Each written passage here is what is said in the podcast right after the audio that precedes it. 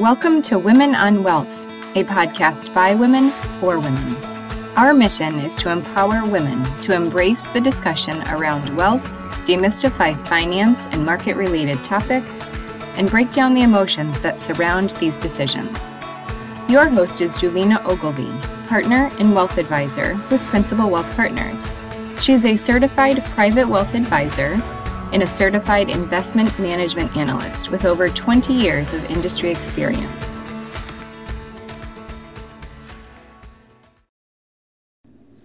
Hello everyone, this is Juliana and welcome to Women on Wealth. I'm really excited to introduce this podcast to women to help them build confidence around their financial decisions. A good friend of mine asked me when I first introduced this idea to her, what is your why and how did you get there? So I'm going to attempt to answer that in this episode. To start, I don't have the best memory, but there are certain things that are still pretty clear to me many years later. My early childhood was spent in South America, specifically Brazil and then Venezuela. For anyone that has traveled or lived there, you will know how easy it is to witness and experience true poverty. I was about 8 when my parents took us on a road trip with some other families into the depths of northern Amazon for a 2-week camping trip where we had to bring in our own food and water. One of my memories was entering a village, and there were kids my own age with virtually no clothes on approaching me so that they could play with my shoes that at the time had these Velcro laces. I don't know if anyone remembers these, but I thought they were so neat. This experience is one that I haven't been able to forget. I was fortunate not to grow up in poverty, but to witness it at such an early age has been very memorable to me. During these years in South America, my parents would also ship my sister, brother, and I every summer to our grandparents in Asheville, North Carolina. These trips always lasted at least a couple of weeks, so you can imagine the bonds that each of us individually formed with the two of them over the years. My grandmother was an amazing woman, a true entrepreneur of her time, and unfortunately passed away this past summer at the age of 95. With all of the moving around growing up, Asheville always felt like home to me. She created traditions that always made us feel special, leaving presents for us under our pillow when we arrived for a visit, working alongside them in their garden, and even driving a golf cart completely unsupervised around their property, which was always one of our highlights. One summer, when I was around 17, she shared with me a Rolodex file full of information. She explained that this Rolodex was all of their financial information and that one day she would likely outlive my grandfather, and she needed to be prepared for that. She was right. I was about 5 months pregnant with my oldest daughter when my grandfather passed away from prostate cancer. I couldn't help but to think back to that conversation. By then, I had been in the financial industry for about a decade, but it just clicked. Since then, I've only become more aware of women becoming financially independent, whether by their choice or not. So this is my why. Throughout this journey, my goal is to build a roadmap as to how to think about issues: investments, savings, debt, taxes, education planning, charitable giving, retirement planning, estate planning. If there's one takeaway from the discussion today, it is to remember 90%. What is 90%? 90 is the percent of women who will end up managing their own finances at some point. 90% is a staggering statistic considering most men in a household today own the financial responsibility and many without sharing with their spouse. I'd like to say that this comment I just made has changed over the last couple of decades, and I'm sure it has with the younger demographic. But in my 22-year career, I have sat alongside many financial advisors as they met with clients and witnessed the husband driving the conversation and making the financial decisions. Now, to be fair to some of those husbands, I also witnessed the financial advisor only address the husband as if they should only be the one making the decision. Men love to talk about investing, especially when it's going up. Yet most women think of this as a taboo topic. Could finance for women be as difficult to talk about as alcoholism, drug addiction, or even depression? I haven't found any studies to confirm this, and it seems ludicrous to say, but this has been my experience.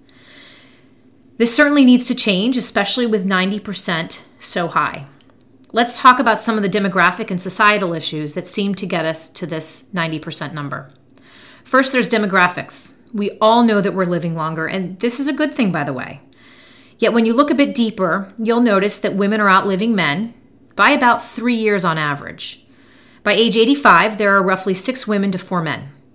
Explanations on this seem to center on women becoming more prominent in the workforce, and with that comes an increase in stress. Wow, I now have studies to prove that I'm officially stressed out. And almost half of the women recently surveyed admitted to their stress level rising. There are also studies that allude to men more likely to smoke, drink excessively, and take more life-threatening risks than women. There don't seem to be a lot of details around the latter part of this statement, but I just felt compelled to include it. However, if you choose to believe the data, it's fascinating to see that this trend is everywhere in the world, according to the UN Population Division. In fact, in Russia, women outlive men on average 10 years. It's a global gap that no one will deny, that attributes to this 90% dilemma. But there's more. We then have societal issues. Divorce, we all know, has been high in this country. Although it's come down a bit from 50% to 40%, I still consider that high. My parents divorced in high school. One of my memorable moments was my mom warning me prior to her divorce how she could only divorce my father if she was financially able. By then, she was a top real estate agent, and finances for her were no longer an issue. Think about that. I've been married now for 13 years, and I certainly have no intention of a divorce. I hope you hear that, honey.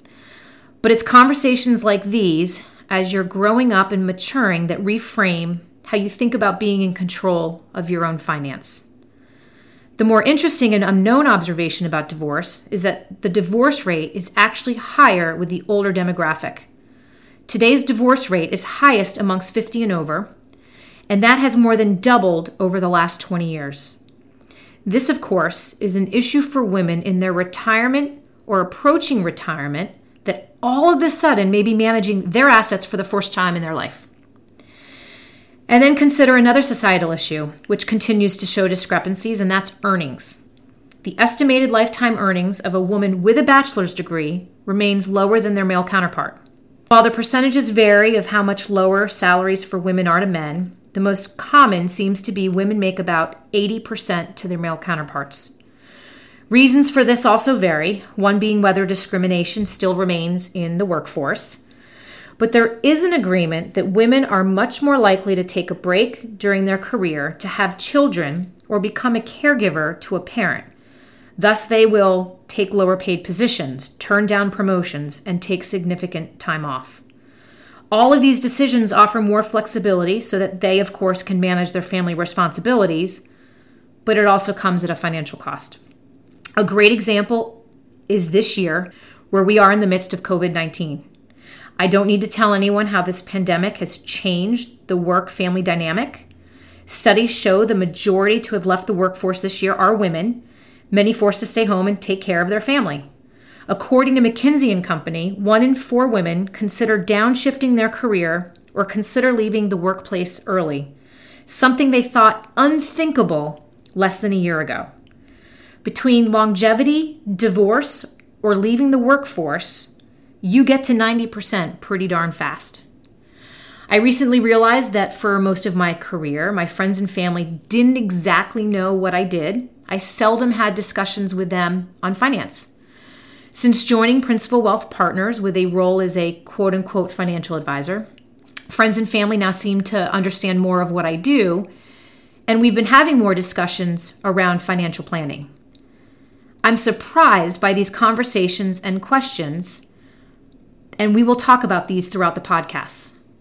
I'm surrounded by amazing women. Some of them are stay-at-home moms, others are breadwinners of their family, and some are even divorced.